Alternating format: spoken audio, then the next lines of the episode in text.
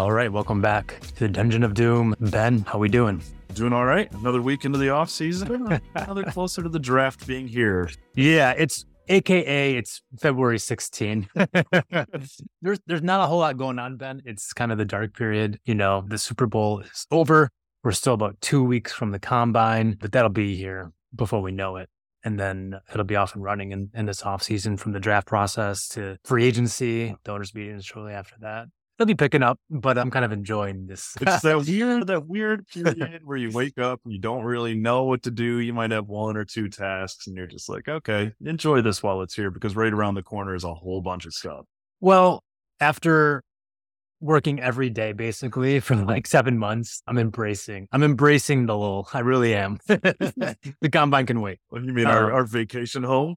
Yeah, no, no. I, I, think we could have saved a lot of money by just like buying a condo or something in Indianapolis instead of spending, I don't know, a week's worth of our lives in hotels there. the third week in a calendar year. Yeah. no doubt. What do you think of the Super Bowl? Oh, great. Fantastic game. Obviously, a little slow down there in the final minute with the controversial penalty, but just a top notch across the board game with two top seeds going at it, man. It was a, I mean, that's what you want in a Super Bowl right there. It was just high level play. I watched it with someone who uh, is not a football person. They were really into the commercials. but no, but I was trying to explain like, okay, this play that, that, that just happened, you have to understand that there's 30 teams in the league that can't make this play yeah. because they don't have Patrick Mahomes or or maybe Jalen Hurts. And it, I mean, it was just a high level of play, and not just play, but coaching too. It was enjoyable. You know, I saw some encouraging signs for the Lions, right? Because they have their own inventive offensive play caller. You know, I I think they're leaps and bounds away from like, listen, you put Jared Goff in that game and that offense in that game versus either Mahomes or or Hurts. I mean,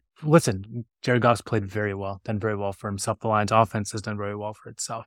I don't know how you can watch that game and think they're going toe to toe with yeah with with Mahomes or Hurts for that matter. Right? Like those, I mean, it's just it's hard to fathom just how good Patrick Mahomes is. And I think as long as that guy is healthy, or apparently you know, 60% healthy, I think it's going to be difficult for the entire rest of the league to catch up, particularly a, a team like the Lions that don't have, I mean, they don't have that mobility quarterback that just completely changes the game. Yeah. And then you see Jalen Hurts and just how much better he's gotten from when the Lions played the Eagles early in the season. I mean, that dude was playing absolutely out of his mind. And it's just like, okay, that's what the next level or maybe two levels away looks right right there. But no, no, without question, Andy Reid pulling those two beautifully designed touchdown plays in the late third mm. quarter and fourth quarter, the motion out of the backfield mm. using PD gadgets. Oh. We know Ben Johnson's like save clip, save clip right there. I mean, that's like his type of that's his type of stuff right there. Big guys in space and using your speedy creators. Just I mean, getting your guys open. It was beautiful, beautiful stuff. So speaking of Ben Johnson, we, you know, we opened up the uh, the mailbag this week, and so that's the direction we're going to go. There's just not a lot going on. It's a kind of a good opportunity, I think, to to slow down a little bit and take the questions that are out there and just, you know, just proceed in that direction. There's been a lot of things that have happened in the last couple of weeks, Ben. One of which,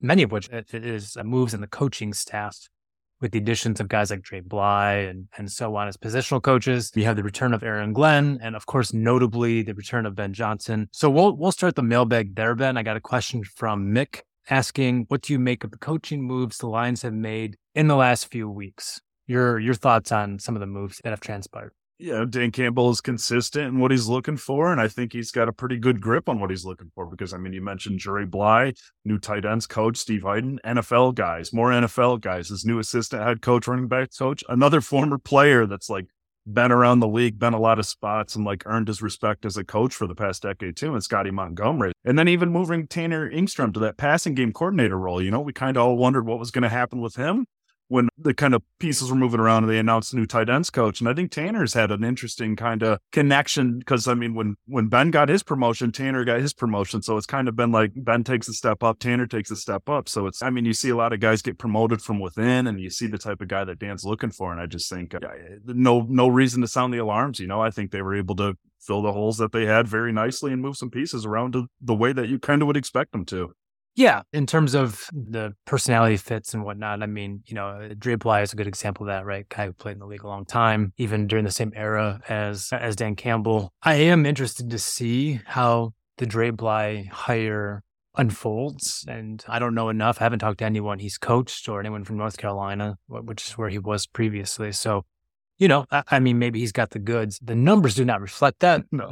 North Carolina was terrible, Yeah. terrible against the pass during Dre Bly's time there. He has no NFL coaching experience. He certainly, again, is the biographical fit for what Dan Campbell's looking for. He's gonna he's gonna be uh, he's he's gonna mesh real well in the break room at Allen Park. You know, he's he got as much experience as anyone on that staff. But I think there's a lot to be proven about him as a as a coach. And uh, to me, Ben, like when I heard that, it, it's clearly Dan Campbell taking a chance on a guy. Yeah. Um, you know, he's got confidence that, that Dre Bly can do it, but Dre Bly has not demonstrated that he can coach on this level. And there was some struggles from his guys at, at North Carolina. So it'll be that that was the one hire that I saw. All the other ones make sense, just given backgrounds and previous stops. But uh, the Dre Bly thing threw me just a little bit because of the lack of experience per Yeah. se. and I enjoyed the fan reaction to the Dre Bly hire a lot. It's like a fan favorite from some very dark times around these parts, but then they also look at the North Carolina stats too, and they're like, "We love the guy, so he gets a shot." So Yeah. uh, we'll see, definitely for sure though. But uh, another fun addition for us, at least. Yeah, no doubt. To me, Ben, nothing is more fun on the coaching staff than the return of Ben Johnson. Yeah. And that was the the segue. But you know, Ben, he just was so good as a as a tight ends coach. You know, when he took over the tight ends in 2020, TJ Hockenson instantly made a Pro Bowl, led all NFC tight ends and, catches. TJ has talked a lot about how much Ben meant to him. You know, ben Johnson, his background, I mean, it's been all over the offensive side of the ball, but he he was a receivers coach down in Miami, worked with Jarvis Landry and some other guys, and he brought that kind of more receiving aspect to the tight end position and upturned TJ Hockenson into into who he is today. And then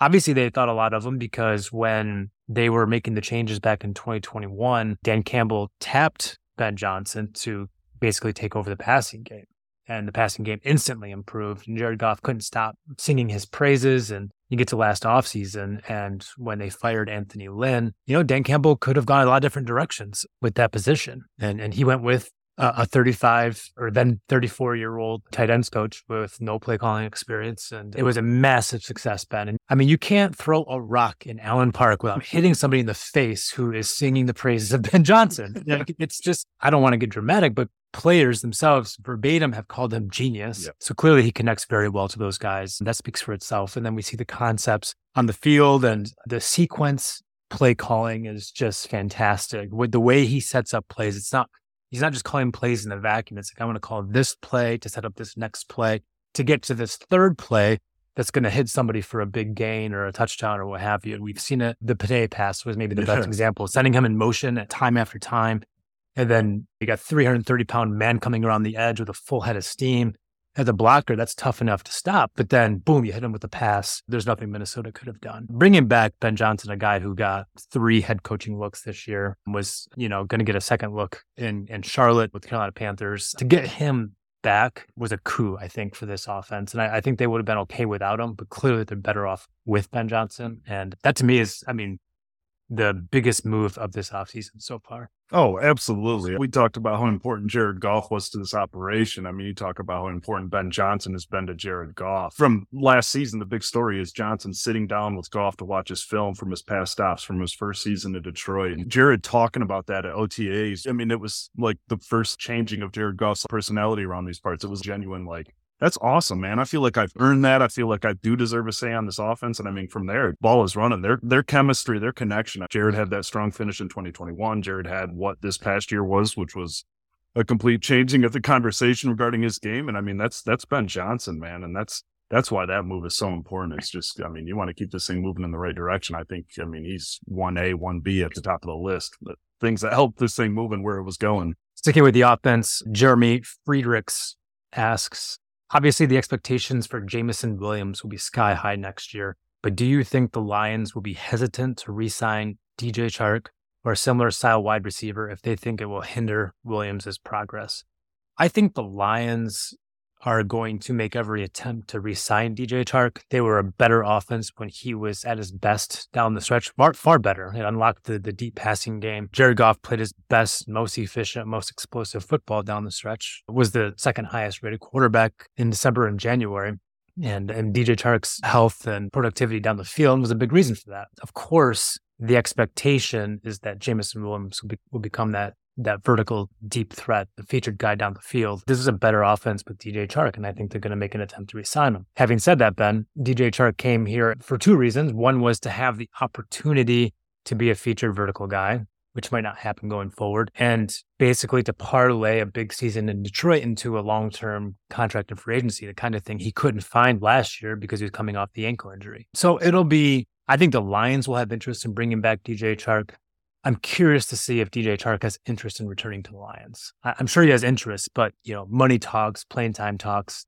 Guys are looking for those two things more than anything else in free agency. And with the way Chark played down the stretch, he might find a better opportunity elsewhere. Yeah, no, I mean, just look the last offseason and the type of money wide receivers were signing deals for and making. And I mean, you look at DJ Chark down the last five, six, seven weeks, and you're like, yeah, he fits that mold. I mean, he does. I mean, he's when he's healthy, I mean, he has proven what he is. Absolutely, uh, and I agree with you. I expect them to try and get him, but I mean, it's it's a very real possibility to get priced out on that market if they do get priced out on that market, I don't think they'll be hesitant because, you know, you've heard them talk about Jeff Okudah. This was his rookie season. I think they're looking at next season as Jameson's rookie season. So I don't, I, I would kind of, if they get priced out on Chark, look for another similar one year deal for a X type guy who can eat 20 to 30 snaps because they need some height and they need some length. They need some run after the catch ability on the outside. And I think they'll try and move Jamo around a little bit more still, but just because he's that type of athlete, that type of guy. And I don't think they'll be hesitant at all. I, I, expect them to try and get Chark, and if they don't, I expect them to fill that hole. No doubt, I, I agree with you. So sticking with the the free agent topic for a second, Ben uh, mm-hmm. Carl Kuster asks, who are some free agents that you think the Lions will sign to a contract extension prior to the legal tampering period? You know, I, I do think Chark will be one of those guys they try. Again, I don't know if they will find success. I think one name for sure that you and I can agree on that, that the Lions will make an attempt to resign and I think a deal will get done is, is John Cominsky. Yes. Right? Yeah. Four sacks last year, 12 quarterback hits. It was by far a, a career season for that guy. And it wasn't just the production, it was the way he teed up others mm. for plays. You know, I think half of Aidan Hutchinson's sacks in the first month of the season were teed up by by John Cominsky. He's got the flexibility to play inside and out. He's just a fit. He checks all the boxes. Like the Lions will have better players than John Cominsky, but you players are a better fit. And and Cominsky told me I, I, talked to him in the locker room in Green Bay. I mean, yeah. the, the season had just ended a few minutes before, and I'd asked him about his future. And you do have to you have to take into account sometimes the emotional context, right? When you ask them these questions. So of course, a guy probably in, in, in the immediate aftermath of a game like that is going to be like, "Yeah, I really want to come back."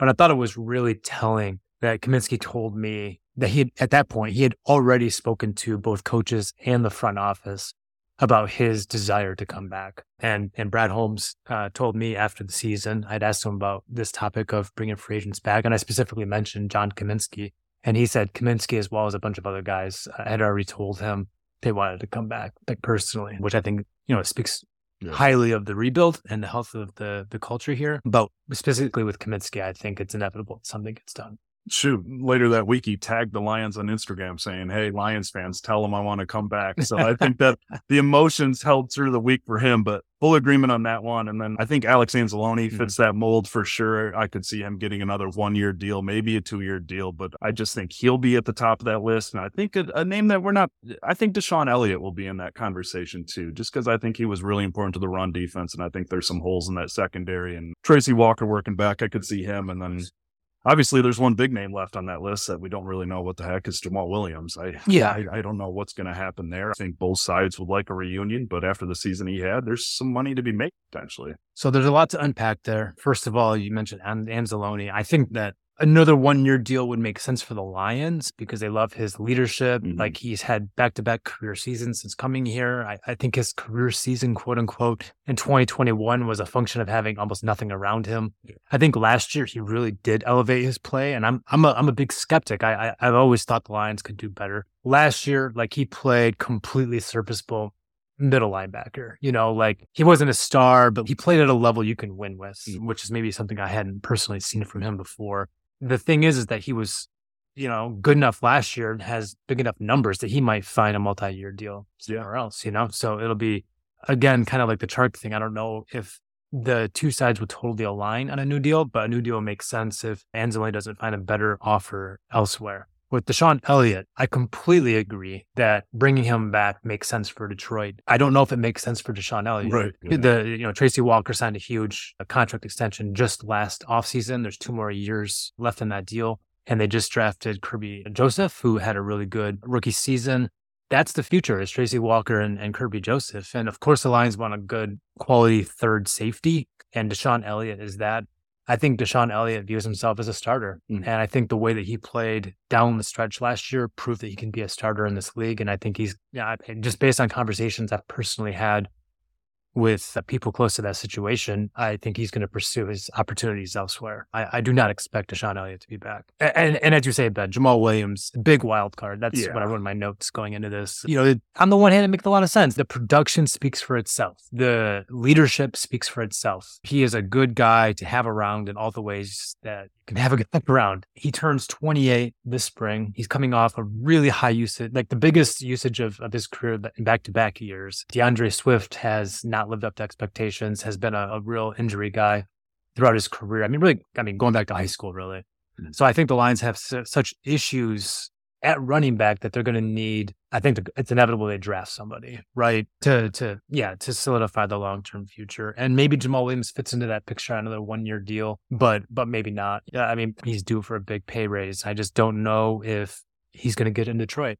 Yeah, and I, I don't think a multi-year deal for Jamaal makes too much sense for the Lions. I think another year, let him just because, like you said, it's the it's the D'Andre Swift problem in the room that makes Jamaal that much valuable for the Lions because you don't have a reliable hand that you can count on. We've seen it every time D'Andre surpasses like 15, 16 touches, he's banged up for the next month. So it's just like there's a pretty big hole in that backfield without Jamaal there, at least if something happens to D'Andre, then all of a sudden it's a, a pretty disastrous looking situation at the top. You can't get in too deep if you're the Lions because you probably should draft somebody just based on how things are going. But man, Jamaal would sure look nice back there next year, and you know what you're getting in him for sure. Let's take a fun one. Tyler asks, "What's the best road trip for an NFL beat writer?" Ben, you've taken a few trips. Do you have a, a favorite so far? My favorite so far is the one I just got back from because I was on the ocean. I was in a state I'd never been to. I was in the South eating seafood every night. Now, let's be real. I've I've You gotta, been- you gotta, you gotta tell people where you were. Yeah, Mobile, Alabama. Apologies. Uh, my trips. I was just going to say my trips though are like the Midwest tour and then Mobile. So Mobile wins by default by seafood in the ocean. Hey, I can't, I can't disagree with your, your rationale. It's been a real pleasure to be on this beach for now since 2013, so whatever that is, 10 years. And I've gotten to go to some great places. It's a real, real privilege. It's been a, a privileged professional life for me. London was probably a highlight. I don't want to get in trouble, but yeah, I was probably out past my bedtime the night before the game, having having myself a, a, a real good time. uh, seeing London and Europe, and I got to go to Scotland after that game. So that was the first game against Atlanta Mm. in 2014, and they had won on a Matt Prater field goal, which was a big part of their you know push to the the playoffs that year. And then they had the bye week the following week, so I got to go to Scotland and hang out for a few days. That was pretty cool. The following year, they went back to London and got smashed in the face by Kansas City, Alex Smith, Kansas City, by the way, and. It's crazy because I remember talking to Martin Mayhew, the general manager, just a few days before. It was a, gonna, so this is how this is how you know it was a, a fancy ass hotel, but it had a tea room, like a high tea room. I felt like I was in like Buckingham Palace or something. It was just a, a beautiful place. But and you know, Mayhew's talking about how Matthew Stafford can make the Hall of Fame and how he's enthused by their the progress of the of where they're heading. You know, despite the what was it like one in six record or whatever it was at that time. And then a matter of days later, like they just get destroyed. And the next day, I hop on a plane to, to Malta, which is like an island in the in the Mediterranean Sea. Because again, they had the their the bye week the, the following week. So back then, at least you Yeah. that was the bye always came after those international trips, and so I had some time. So I'm I, and I'm way off the grid. I'm in Malta, like way off the grid. And I remember getting to the airport. I I forget exactly where I was, but I was pretty off the grid. And I got to the airport. I remember sitting in the airport and I look at my, I finally get like Wi-Fi or whatever it was.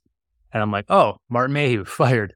Tom Lewand fired. Obviously, a complete reset um, Mhm. and, and put us on a path where we are today. But those are pretty great trips. Yeah. On the more traditional path, you know, I always really enjoy Seattle for the- a similar reason that you enjoy Mobile, which is a big seafood guy. It's all about this. Um, and you know, great coffee. It's like Seattle's one of those places too. You ever been there? no, it's high on the list. It's like one. It's like a. It's a city, but like when you look up in any direction, you see just the most beautiful nature of your life, whether it's the sound one direction, whether it's mountains the other direction. I don't know, man. It's just a, a place that speaks to me. I, I, always love going up there, despite the uh, five hour flight or whatever it is. and actually, we had to take the red eye once because they played that playoff game up oh, there. That's right. Oh, oh, yeah. I don't think, like, like, I think that's one thing people don't fully realize about life on the road as a beat writer. Like sometimes it is a lot of fun. Like I just told some, you know, of some some awesome places I've been. But like there's also some horrific experiences and, and covering primetime games is especially difficult. Yeah. Like this Green Bay game in week 18. Yeah. Dude, I didn't go to bed. No. I, I, I never made it to my bed. Like I had a hotel room for that night. never made it there. I was working in the press box. By the time that got done, I had to to hustle to the uh, the airport to get back for locker clean out and everything. And yeah, it's it can be a tough life. It's it's good, but it's tough. Okay, so yeah, let's get back on track. So Eric Maassen, and forgive me, Eric, if I'm screwing that up. But Eric wants to know Will Levi Onwuzurike ever play a down again for the Lions? I know Romeo Okwara was quiet during his rehab process, but feel the same with Levi. If he can contribute, would really help, but seems more like magical thinking. Also, is Ragnow's toe a chronic issue or just bad luck this past season? Hmm. So let's take that one by one. Ben, your thoughts on Levi and whether he plays again for Detroit? I don't think it's going to happen. I just everything we've heard, every update has been worse than the last, and it's nothing against the guy. He's obviously tried to get back, but I think there were a lot more deeply rooted problems with his issue coming out of college than maybe that were found coming out. But man, that's two years. I mean, I don't think so. I, I just I do think it's magical thinking, thinking you'd get anything worthwhile. Speaking of production out of him. So yeah, two years in, second round pick. Yeah. He's played 16 games, 396 defensive snaps, has made zero starts, and has one quarterback hit. And if you remember when he was drafted, there was just so much made, including from Levi himself, about how he was going to get after the quarterback. And I believe, if I remember correctly, there was some very colorful language involved. Yeah. and hey, as a beat writer, you love that. I mean, it's like genuine emotion and authenticity versus, you know, being filtered through like a PR speak, you know? So like you love the enthusiasm, mm-hmm. but a guy who entered the league talking about smashing quarterbacks in the face, has one quarterback hit in two seasons. He has more back injuries than he has quarterback hits. Didn't yeah. play last year at all because of back issues, was limited throughout the preseason and offseason of his rookie year because of back issues. Did play throughout that season, but was a, a limited role off the bench. Back issues are not a good sign typically, Ben, for, for an offensive lineman or a defensive lineman. Yeah. I mean, those, like for anyone for that matter, but for guys who mix it up in the trenches, especially. That's something that, that Halapoulivaati Vaitai is going through now. And, you know, so will Vaitai play again for the Lions? I don't know. Right. Will Levi play for the Lions again? You know, it's his year three. We haven't give, been, you know, been given an indication either way. I suspect that we'll see Levi in a Lions uniform again. He's just young enough that, that they'll give him time to get back. And, you know, his contract is such that like he, he's not going to get cut, I don't think, this year. But the clock is winding down on him becoming worthy of a second round pick. And I don't know what his role will look like going forward, Ben. It could be as a deep reserve, a rotational guy. And of course, that wouldn't be worth the second round pick. I, I just think he's missed so much time and of course, the risk for re-injury, I think, is so high for a guy who's had three different like documented back issues in the last three years, going back to his his time at Washington.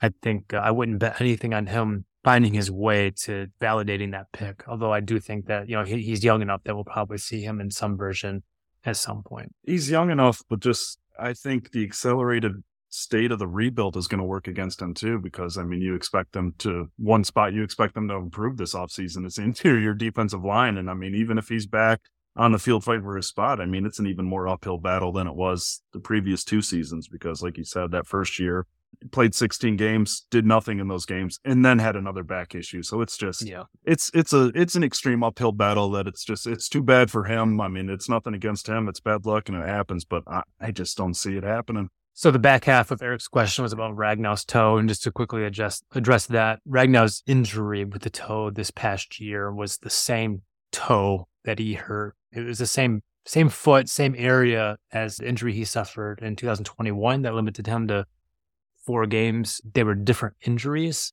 So I think, having spoken to some people around that situation, that there's a hope that he'll be able to shake it shake shake the toe stuff with ample rest this offseason. I don't think that he's going to require surgery based on what I've heard, although that's not definitive. But of course, again, kind of like Levi having recurring back issues, having toe issues for an offensive lineman is also a bad sign. And I think that there's a, an elevated risk for for re-injury. But I think on this day, there's at least some hope that it won't be a chronic issue, given that they were at least different injuries the past two seasons. So TBD, but uh, you know, it's not turning in a good direction. Yeah. So moving along, Elvis Wind on Twitter asks, what is the number one move the Lions should make to avoid offensive regression in terms of adding players through the draft and free agency? Ben, do you have a, a roadmap? Do you have like a three that the Lions need to address to avoid regression? Because and, and I and, and, just to say quickly, like I think that's a good question because mm-hmm. this past season was the best Lions season I've I've seen. And that's the best football I've seen them play since 2014 when they went 11 and five. And there was a lot of expectation going into 2015 that hey, this team that that took the division to the last day of the season was going to like become a contender and take the next step and it went the opposite direction. Yeah. They went one and seven to start that season, and they never attained that kind of play again, not until this past year down the stretch. So I, I, think it's important that they don't, you know, rest on what they did down the stretch. I mean, they didn't do anything, they didn't win anything, you know, and they, they have work to do going forward to avoid the the kind of regression that did occur the last time they played that well. So where do you see where do you see them making that kind of addition? It's between a potential interior offensive line starter, but I, will go with keeping someone in that X receiver role. You know, whether that's DJ Chark on another short term deal or whether that's somebody else to fill that role on a short term deal, because Jameson Williams is the future. That I don't think you should put all of your bushels into the that basket, at least for 2023. Get him a year where he can bounce around some and not be that go to guy. I mean, you want to keep that room deep because that was the thing that was so beautiful about that passing attack down the stretch is Yes, the multifunctionality of it, but Jared Goff was throwing it around to everyone. There were mm-hmm. multiple games where he hit eight, nine, ten guys. And I think to keep that offense going, to keep Goff going in the right direction, to give Ben Johnson the tools he has, that that is paramount to the success of this offense. And I mean, I, I think they would be okay if they have to rely on Jameson Williams more. But I think a Chark or a Chark type guy for that X role is really, really important to keep this thing moving. I, I can't disagree with that. And to the question, you know, they're basically asking us to to rank what's the biggest move they need to do to avoid regression, and that's kind of hard for me to do mm-hmm. because I'm I, I, see a number of of needs they must address to avoid mm-hmm. regression, and you nailed one of them. I think they also need, and you alluded to it, is guard. Yeah. Jonah Jackson is is really really good. I actually I really enjoy watching him play. He is so good, so good at getting to the second level mm-hmm. for a guard, you know, and, and, and D'Andre Swift and, and Jamaal Williams have picked up a lot of yards following that guy. Uh, and, and touchdowns for that matter, following that guy to the second, third levels of the defense. I don't know what he's going to command in the next contract, but you're already paying Vaitai. I, I don't have the numbers in front of me, but it's a lot of money. So you've already got a lot of money tied up in Vaitai, a guard. Jonah Jackson is heading into a contract year. And it'll be interesting for me to see how the Lions attack the situation because he's a good player mm-hmm. and he's an important cog to this this offense. And to that end, they could look to extend him. But there is a school of thinking in the NFL, and we saw it with the last regime, correctly or not, that they didn't want to invest a lot of money in the guard position. They they saw guards as kind of interchangeable. Of course, some guys are better than others, but the last regime believed it could draft and develop a guard that you know instead of resigning Graham Glasgow, basically, right? And it'll be interesting to see whether the Lions pursue that avenue with with Jonah Jackson or whether they look to resign him. And if they do look to resign him, then Vaitai, like he probably is done because you can't you can't pay two guards that kind of money. Of course, the Lions could also draft a guy to play that position, in which case that would be a huge need in in this in this draft. And they have the extra picks to do it, Ben. But it'll be interesting for me to see whether they do. They, I think they have a giant hole at tight end, and I know they got by with Brock Wright as their number one guy last year, but I don't think they have a number one tight end right now. Not a number one. I mean, they don't have a Kelce or one of those top kind of guys. And not to say you need a Kelce to win in this league. You don't. You clearly don't. The Lions won eight out of ten without TJ Hockenson. But in today's NFL, it makes a huge difference when you do mm-hmm. have a problem at that spot. And the Lions just don't. And of course, at running back, which we already addressed, so we don't have to get too far into it. But Jamaal Williams is he can become a free agent in March. He'll be 28 next season. Even if he's back D'Andre Swift is going into a contract year and he's never been healthy. And I think the Lions will be reticent to give him any kind of long term deal. So, that being said, I, I see running back we're talking about avoiding regression, Mhm. and you're a team that wants to win with physical brand of football and, and controlling the games on the ground, which Lion that's what the Lions want to do. They want to control games on the ground. You need a running back to do that. And there's some long term issues there. Moving along, Bruton E on Twitter asks Is interior offensive line a possibility at pick number 18 in the draft if things don't change via trades? And are any prospects worth it? Ben, have you done that research? I mean, do you have any thoughts? There's the O'Cyrus Torrence kid from Florida is probably the top guard guy on the board. You know, unfortunately, you know, I kind of fell in love with Zion Johnson last year out of Boston College. I, I don't see that type of guy for the Lions on day one, but Torrence, the big dude out of Florida, and then there's a Cody Mauch out of, I believe it's uh, North Dakota State. I mean, he was he was a full time right tackle. Got to meet him at the Senior Bowl a little bit. He was playing center. Mm. He was playing guard. He is projected as a guard at the next level. I think that's a perfect like late second, third round pick type guy. But I don't see guard in the cards at pick 18. You know, I O'Cyrus is the guy that could push for that. That's that's kind of my read on the situation right now, but I don't see it. I, I think that, you know, if Brad Holmes had you know, a bunch of picks to play with, I, I think guards high in the draft, whether that's first or second round, would be in the cards. Mm. Look at his drafts, man. Like he has he has spent the first two drafts in Detroit really targeting his his trenches on both sides of the ball. You know, obviously Aidan Hutchinson at the top of last year's draft, but Josh Paschal in the second round year before that, you know, they had, they had all kinds of needs and they they drafted Penei Sewell, an offensive tackle, when they already had some offensive tackle depth. And then second, third round, he went defensive Yeah. tackle, defensive tackle with Onwuzurike and Alim McNeill. You know, everyone in the NFL or even college football for that matter, they talk about building through the trenches, winning in the trenches. Some teams actually do it or attempt to do it. And the mm-hmm. Lions are one of those teams that's actually putting its money where its mouth is. So, you know, I, I think that he would love to draft a guard. I think that you're going to find better value on a guard on day two of the draft Yeah. At the earliest, especially with some talent already in house and significant needs on defense. And and when you're trying to push for a, a division title next year, I, I think that they're going to look to go defense, defense. And if they do take an off- offensive player on the first day of the draft, I just I don't think it's going to be a guard. I just Yeah. think you'll find you can find good talent in the second and third rounds, just like just like Don Jackson was a third rounder. Just like Graham Glasgow before that, third rounder. Torrence is a nice player though. Yeah, he's, he's a big man too, for sure. Six five, three thirty seven. Yeah, he's he's a big dude. Oh, they're- yeah. Let's do another fun one. So Daniel Hall asks, talk to me about questioning strategy for press conferences. Hmm. Do you guys coordinate with other beat writers to make sure everything gets covered? Do you decide on the fly sometimes what to ask about? Is it often to pull out info that to include in a specific article? go into each day with like kind of an idea, you know. I mean, once you get into it deeper, you're going with the flow of things too. It's more of a natural going with the flow of things too. But shoot, just my note app on my phone when I park my car in the morning in Allen Park, usually I write down a player's name. I write down a couple questions just to have, just in case. And the lucky thing with our beat is we've worked with each other for so long now, we're kind of like a well oiled machine. Yeah, so the part of the question is asking if there's coordination between the beat writers, and uh, I've never experienced no, that. That's no. I've been doing this since uh, 2000, 13 on the Lions beat. I covered Michigan for two years before that. That it doesn't work like that anywhere. But I do find that writers kind of fall into their their roles. Like, for example, I think Dave Birkett of the Free Press or Justin Rogers of the Detroit News typically take the first question. That's just kind of the flow of it. Maybe Tim Twentyman, the team reporter. Occasionally, I'll, w- I'll wake up on the right side of the bed and I'll jump in with the first question. Number one.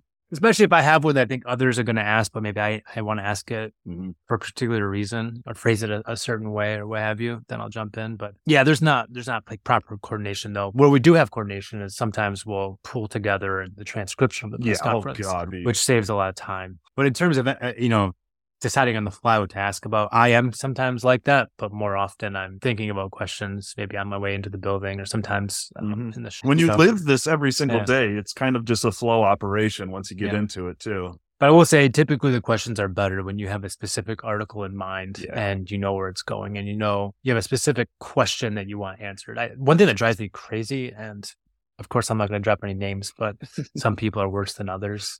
And on the Lions beat, but other beats in general too. Like you hear certain people asking questions just to ask a question. It drives me a little crazy. Like Yeah. you can you can tell that it's not going anywhere and it's not going to be used for a story. It's kind of just wasting everyone's time. And you typically get, I, I find personally that you get better responses when you already have a story in the works and you have a Mhm. specific ask, a specific thing that you want answered, that kind of sharpens the question up a little bit. And you tend you tend to get something better than if it's just, oh, hey, how did this guy play on this particular day? Right. That's a general question is going to get a general response. Yeah.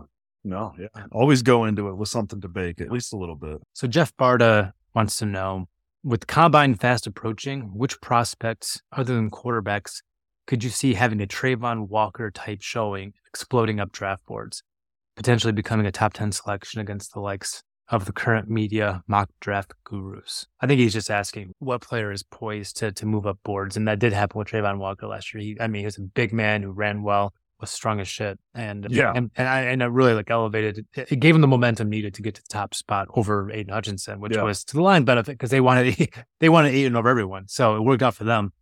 And the combine starts in two weeks, so it's not that far away. Do you have a guy in mind that might be a candidate to to rise up boards? I have three guys in mind, actually. Oh, baby. Dawand Jones, the massive offensive tackle from Ohio State, six foot eight, 370 pounds. No, there was only one player at the Senior Bowl among offensive linemen that had a wingspan within five inches of his. The Mhm. longest, like, get a dude like that. If he moves well on the field, he's going to dominate headlines for a day and a half there. The other is a Clemson edge rusher, Myles Murphy. I started looking into him the second I saw Pro Football Focus call him this year's Travon Walker. I immediately get it. Like that dude can move. He's big. He's just one of those freaky guys. And then the third one, real quickly, is a personal kind of favorite fit of mine, a linebacker, Daiyan Henley out of Washington State.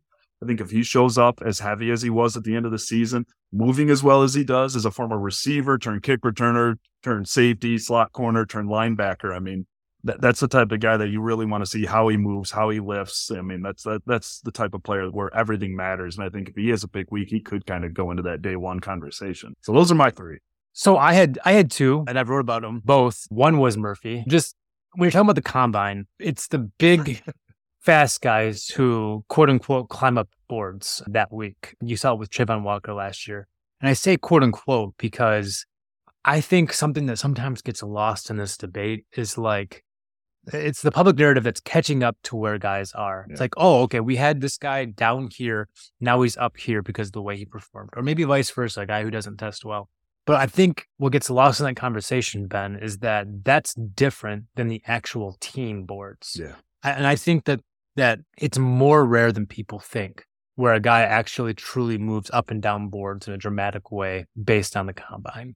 You know, just talking to guys in the league, scouts and front office people over the the many years, you know, it like teams, you know, people people in the game tell me, you know, it's it's confirmation. The, the the combine is confirmation of what you already know from the tape. Because these guys, I mean, uh, for a lot of these prospects, the Lions have been watching them for years, and particularly in the last year. I mean, you know, that like there's no one who's going to sneak up on these guys.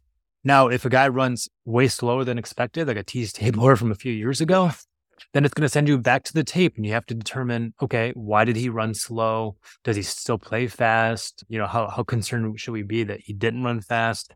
And then you continue the evaluation that way. Then, of course, some guys will test better than you expect. And then you have to go back to the tape and figure out, okay, is this guy just like training for a track meet this offseason and he'll be tested well? He's not actually a fast football player. Or maybe is did he play slow in the games because of maybe he was in a bad scheme for his skill set, or was surrounded by poor talent, or was making up for missed assignments around him, or any number of other variables that can affect a player's play speed. And maybe he's faster than he looks on tape. So I think that's way more common than an actual player actually like blowing onto a team's board or falling down a team's board based on the combine performance. But having said all that, yeah, Murphy I think is one of those guys that will solidify his public stock because he's so big, six foot five, and like I don't know, two ninety five or something like yeah, that. He's pushing 300 and moving. Yeah. and and he's got elite speed. You already covered him. So my my other guy, Kelee Ringo, the Georgia corner. I mean, again, it's it's the same thing with the guys up front. If you're big and fast at the combine, you're you're gonna quote unquote win the combine. And not that Ringo is gonna sneak up on any teams, including the Lions, but when you have a cornerback who is six foot two and 215 pounds and is gonna run like one of the best corners in the country, yeah, he's going to make headlines. That guy, that's a guy to me. I, I can already see the headlines. That's going to, you know, quote unquote, win the combine. I keep saying quote unquote because it's all based on public perception catching up to where the teams already are. I'm not saying he's like climbing up Lions boards, but I think a guy like Ringo I mean, he could play himself into the first round conversation publicly, you know, with uh, analysts and and these gurus and so forth, mm-hmm. just based on the measurables. Because a guy who's that big and and that fast at that position with closing speed, it's a unicorn. No, absolutely, and I especially that's a good pick. I like that name just because that's an easy name to fall in love with as a two time champion at Georgia who started yeah. on both those teams. But especially in like just last point on that is like there are five or six potential first round corners. It's a beautiful time to separate yourself for the pack or at least to reaffirm something they already knew about you when it's that close in the pecking order, trying to pick between two guys you love at the top. But for sure, combine's the weirdest event I've ever been to and I go to. It's it's such a strange event. Such what do we call it? The underwear Olympics? Yeah. We don't even get to watch that. the Olympics. it's a cliche. It's a cliche, but the first time I heard underwear Olympics, I think it, was probably my first year covering this this or something. I, I don't know. It was a long time ago, and I'm like, oh yeah, that's exactly that makes sense. Yep. But yeah, that, that's also a misnomer that people have. They think like we're going to the combine to cover the combine. And I'm like, no, we don't get to we don't get to see one second of the combine. It's literally prohibited. There's a, a small group of pool reporters who can go and watch and take yeah. notes and then disseminate that information to other reporters. But more commonly, we're just watching on TV like everyone else. Mm-hmm the benefit of going to Indianapolis to cover this is all the interviews you get to do because you get to talk to so many of these players. There's all kinds of agents in town, coaches, general managers. We'll have conversations with Dan Campbell and Brad Holmes when we're down there in a couple of weeks. So it's more about that that that end of it, not actually watching a guy run a four. I've I've gone to like 12 combines, I think, and I've never actually seen a single a single 40. but you're spoiled because you get, you know, they have in the convention center now, yeah. our, our media set up, and it's like a well oiled machine. But until maybe 2016 or so, they threw us basically in this like cafeteria area. Oh. And I mean, like I was getting there early just to like throw my stuff down oh, and, and get a seat because like there's people who wouldn't get like seats to work because it was so cramped. So every day was like the senior bowl breakfast.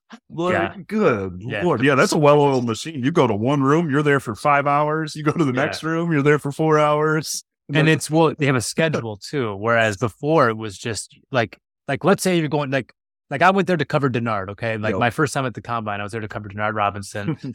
And so you're just sitting, like, you know, the the day that he'll go, the quarterbacks could go. I think it was like a one or two day stretch, but you have no idea when. And so you're just sitting there all day waiting to hear over the intercom, Denard Robinson, table three or podium two or whatever. Nowadays, it's all scheduled, but like, so that like you can target all the guys and have a game plan going in.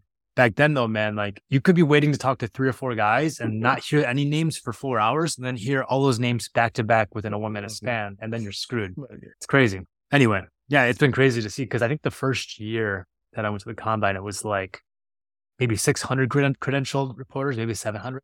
Nowadays, it's like 1,100, 1,200, 1,300. I think like it's it oh, basically doubled in size in five to 10 years. It's pretty crazy. Ben, we're out of questions. We're out of questions? Yep. You did it. Yep. Good stuff. I, I always enjoy the mailbags. I, I enjoy the written mailbags too, but it's always fun to take it to the podcast too. And especially this time of year. Yeah, I mean, there's not much else going on right now. It's kind of a dark period, but stuff will be picking up going forward. We'll start rolling out our combine previews next week, I, I suppose. We'll have our mock drafts next week as well, our mock great. drafts 1.0. So we'll, yeah, well, I'm sure we'll be back breaking down our mock drafts next week, and uh, then it's the combine after that, and we'll be off and running. No, right. Get your rest. That's right.